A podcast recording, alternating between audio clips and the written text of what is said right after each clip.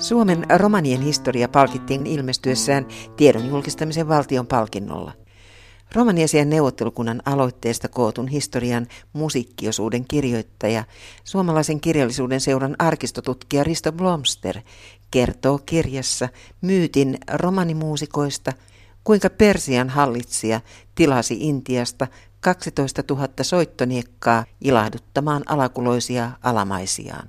Tällainen tarina tosiaan on kulkenut ja liikkunut tuolla tutkimuskirjallisuudessa vuosikymmenestä, vuosisadastakin oikeastaan toiseen voisi sanoa. Tämä on semmoisessa vanhassa kronikassa tällainen tarina, että Persian kuningas olisi pyytänyt 12 000 luri-kansaan kuuluvan muusikon porukkaa itselleen alamaiseksi ja sitten tämä kansa olisi kuulunut tällaiseen porukkaan, jota myöhemmin sitä alettiin kutsua myös romaneiksi ajateltiin, että romaanit edustaa sellaista luonnollisuutta ja villeyttä ja mielikuvien tämmöistä hurjuutta ja iloisuutta. Ja kun he tulevat tänne Eurooppaan, niin pistävät täällä hyrskyn myrskyn ja kulttuurin uusiksi ja ihmiset iloiseksi. Eurooppalaisia romanimusiikin suuntauksia on ihan omanlaisiaan. Kuvailetko niitä? Venäjälle syntyi oikeastaan näihin niin kuin saarin hovien kautta tämmöinen romanikuorojen ihan oma perinteensä. Oikeastaan 1700-luvulta lähtien on ollut romanikuorot ja orkesterit hyvin suosittuja. Tuolla Itävalta-Unkarin alueella oli omat musiikinlajinsa ja Espanjassa puhutaan flamenkosta ja romanit oli siinä hyvin tärkeä vaikuttava tekijä ja sitten omansa syntyi sitten vielä Ranskaan esimerkiksi tämmöinen mustalaisjatsi, sintiatsperinne. Että näihin tämmöisiin niin isoihin eurooppalaisiin monikulttuurisiin keskuksiin syntyi omat mustalaismusiikin genrensä. Niissä on, jokaisella on hyvin omat kuin lähtökohtansa. Siellä on jotakin romaaneista, jotakin siitä kaupungista, jotakin siitä monikulttuurisuudesta, mitä siihen aikaan siellä ilmassa oli. Ja Balkanilla on tämä torvimusiikki hyvin itämaisine sävyneen. Ja se on ehdottomasti, että Valkan muodostaa tämän oman todella kiinnostavan ja monimutkaisen musiikkityylien keitoksen. Venäläinen mustalaismusiikki on sitten vaikuttanut myös Suomeen ja siinähän on sitten erona tähän suomalaiseen mustalaismusiikkiin se, että se oli esittävää musiikkia. Sitä esitettiin hoveissa, mutta tämä suomalainen mustalaismusiikki, se poikkeaa tästä? Ja tämä on hyvin kiinnostava kysymys tämä, että Suomessa syntyi tämmöinen ikään kuin vastaava tämmöinen mustalaisyhtyö perinne oikeastaan vasta 60-luvulla. Siinä vaiheessa, kun esimerkiksi Horttokaalot ja hengellisen musiikin puolelta sitten vähitellen Romanus ja Freddy Papodos sitten myöhemmin alkoi alko soittaa niin yhtyeen muodossa musiikkia. Suomessa koko oikeastaan se 1800-luku, 1900-luvun alkupuoli romani musiikki oli, oli hyvin leimallisesti nimenomaan sitä omassa porukassa laulettua laulumusiikkia, että se, siinä ei ollut oikein tätä esittävää elementtiä. Sitä on joskus koittanut pohtia ja ehkä siinä yksi syy on just tuo, mitä äsken tuossa puhuin, että miksi syntyi näihin eurooppalaisiin miljoonakaupunkeihin, monikulttuurisiin miljoonakaupunkeihin omat tämmöiset mustalaismusiikin perinteensä, niin Suomessa oikeastaan puuttu sellaiset edellytykset siihen. Romaanit oli hyvin leimallisesti niin kuin tekemisissä maaseudun väestön kanssa. Eivät olleet vielä niin kuin kaupungistuneet ja se musiikkien monien tyylien sekoituksen mahdollisuus oli vielä, niin kuin, sitä ei ollut olemassakaan. Ja toisaalta sitten Suomessa romaanimusiikki oli hyvin tiukasti laulumusiikkia. Missä vaiheessa siihen tuli sitten mukaan soittimia? 1900-luvun alkupuolella 1800-luvun lopusta löytyy kyllä joitain sieltä täältä romaanipelimanneja ja tuolta Kiikalan seudulta löytyy myös tämmöinen romaneiden oma yhtyensä, joka muutaman sukupolven ajan esiintyi. Että siitä taaksepäin ei oikeastaan ole niin kuin tarkempia kirjallisia lähteitä laajemmasta yhtyä musisoinnista, mutta siitä pikkuhiljaa tosiaan soittimet lähti yleistymään ja tuota, sitten tosiaan se 60-luvun murros oli se iso käänne. Syntyi niitä horttokaalan jälkeen pikkuhorttoja ja pikkufreidipoita sitten taas hengellisellä puolella ja pikkuromannoksia ja se niin räjähti oikeastaan käsiin sitten se yhtyetoiminta. Tutkija Risto Blomster, mikä oli ensin, kitara vai viulu? Muna vai kana, kitara vai viulu? Kyllä mä uskoisin kuitenkin, että tuota, viulupelimanneja on myös romaanipuolella ollut enemmän. Jos, jos niin kuin ajatellaan, että se vaikutus on tullut suomalaisen kansanmusiikin puolelta, niin se viulu on ollut se ennen. Että kitara on sitten omaksuttu jälkeen myöhemmin. Tiedetäänkö mitään 1700-luvun suomalaisesta mustalaismusiikista? Tuossa muutama vuosi sitten, kun tehtiin tätä Suomen romanien historiaa, joka tosiaan nyt on tullut ruotsin kielellä, niin siinä vaiheessa tutkijaporukkamme kävi aika tarkkaan läpi tätä arkistoaineistoja ja lähteitä ja minä tämän musiikin näkökulmasta. Ja oikeastaan niin kuin voisi sanoa, että ainoa semmoinen laajempi aineisto, mistä voi koittaa jotain niin kuin lankoja vedellä sinne aikaan ennen 1800-lukua, on nimenomaan romanitutkija Arthur Teslevin 1890-luvulla keräämä lauluaineisto. Siellä on vajaa 40 romanikielistä laulutekstiä ja sitten vajaa 100 suomenkielistä laulutekstiä. Ja nämä romanikieliset laulutekstit käännettiin tätä Suomen romanien historiakirjaa varten ja romanikielen tutkija dosentti Kimmo Krankvist luki nämä tekstit tarkkaan ja käänsi. Ja hän on sitä mieltä itse asiassa, että nämä kielimuoto tässä edustaa sitä keruaikaansa, eli 1890-lukua huomattavasti varhaisempaa muotoa, että hän esitti, että ne olisi nimenomaan enemmän sitä niin 1700-luvulla puhuttua romaanikieltä siltä kieliasultaan. Sen, mitä nyt tiedetään siitä 1700-luvun romaanikielestä, että näiden laulutekstien mukana ja niiden niin arvojen ja asenteiden ja kertomusten ja sen sisällön mukana on siirtynyt tavallaan siihen 1800-luvun lopun tallennushetkeen jotakin siitä 1700-luvun romaanilaulujen maailmasta. No onko sieltä havaittu jotain erityispiirteitä?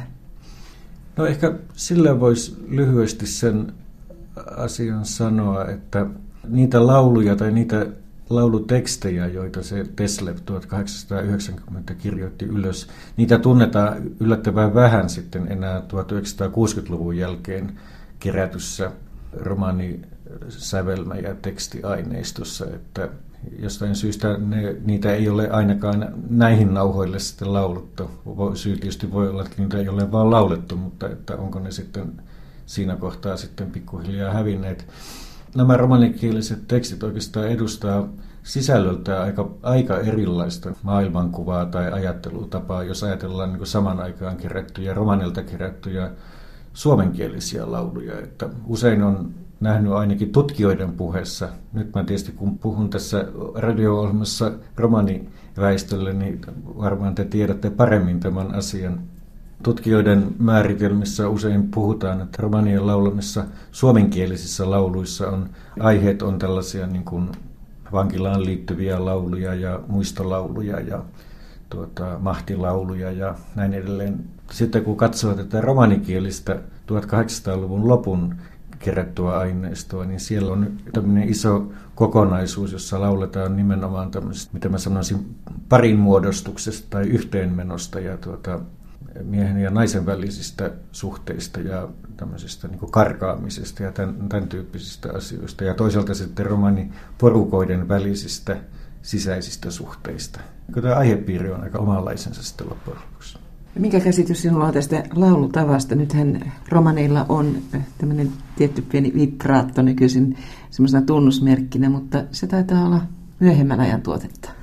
Tämä on kyllä vaikea jälleen kerran niin kuin vaikea kysymys ennen kaikkea sen takia, että äänitetallenteita romaanilaulusta on vasta tosiaan 1960-luvulta.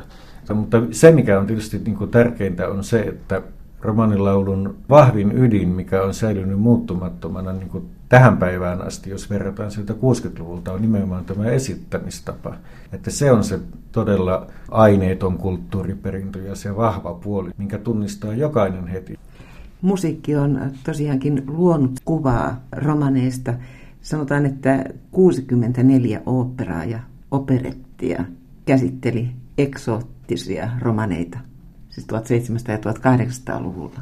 Joo, tämä oli tällainen hyvin vahvasti yleiseurooppalainen laajemmin niin kuin taiteen kentän ilmiö, tämä mustalaisromantiikka. Sama muotiaalto oli tietysti kirjallisuudessa, kuvataiteessa – säveltaiteessa. Kaikki taiteenlajit läpäisi tällainen romantiikan ajatus siitä, että mustalaiset nostetaan tämmöiseksi symboliksi tämmöiselle luonnonmukaisuudelle ja villeydelle ja intohimolle ja tunteellisuudelle. Ja se oli, siinä oli kaksi puolta kolikolla, että pääväestön taiteilijat ja tässä tapauksessa siis säveltäjät suolsivat oikein tosiaan tätä operettia ja operaa. Tosiaan lähes 70 koko illan operaa, operettia sävellettiin ja esitettiin ympäri Euroopan isoja opera- ja operettitaloja.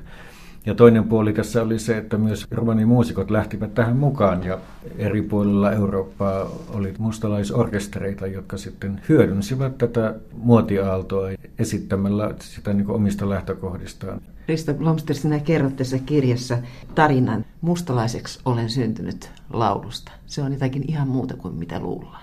No mustalaiseksi olen syntynyt laulu on tosiaan kuvaava. Se oikeastaan valikoitu tuohon kirjaan tämmöiseksi esimerkiksi just näin, tästäkin syystä, että mikä tavallaan sen asema tälläkin hetkellä Suomen muusikkoromaaneiden puheessa on. Sitä pidetään hyvin tärkeänä ja koetaan niin syvästi sellaisena niin kuin romaaniuden ilmentymänä. Sehän ei sen merkitystä yhtään vähennä. Jokainenhan kokee sen omalla tavallaan ja on täysi vapaus ja oikeus kokea se täysin omaksi sävelmäkseen. Sen tausta itse asiassa on sellainen, että unkarilainen säveltäjä Elmer Zendirmei sävelsi tämän melodian vaimolleen rakkauslauluksi. Tässä alkuperäisessä tekstissä ei ollut minkäänlaista niin viidettä romaaniaiheeseen, että se oli ihan rakkauden tunnustus omalle vaimolle. Aika pian säveltämisen jälkeen tämä melodia napattiin kansannäytelmän tai oikeastaan voisi sanoa kansanmusikaalin sävelmistöön, ja siinä vaiheessa siihen kirjoitettiin romaaniaiheinen teksti.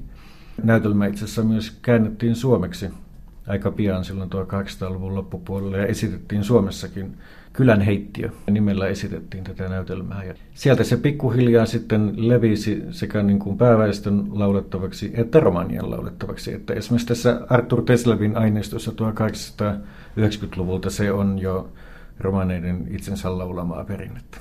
Ja siitä se voittokulku tai elämä on sitten jatkunut. Se on saanut useampia eri muotoja. Sitä on julkaistu kymmeninä eri nuotinnoksina ja arkkiveisuuna ja siitä on levytyksiä jokaiselta kymmeneltä vuodelta.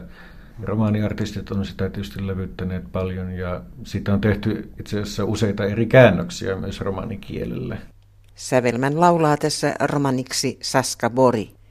Risto Blomster kertoo, että tutkija Pekka Laaksonen nauhoitti sen kansanrunousarkistoon vuonna 1968 Sysmässä laulajan Saska Borin kotiseudulla. Ai se on auki jo? Joo. No niin. Otetaan nyt se. Jaha. No täältä Sysmän Vintturista Saska Pork laulaa semmoisen laulun, kun mustalais oli syntynyt. Rama seiles kehymme pöimme. Tsere toina kame vantroa. Luonno kleppo some Van laatea hasarme kammahaan. En osaa, kun se... Onko tämä vanha laulu vai onko tämä niinku käännetty? Kyllä tämä on vanha. Vanha laulu. Oikein se vanha isävainaan laulu.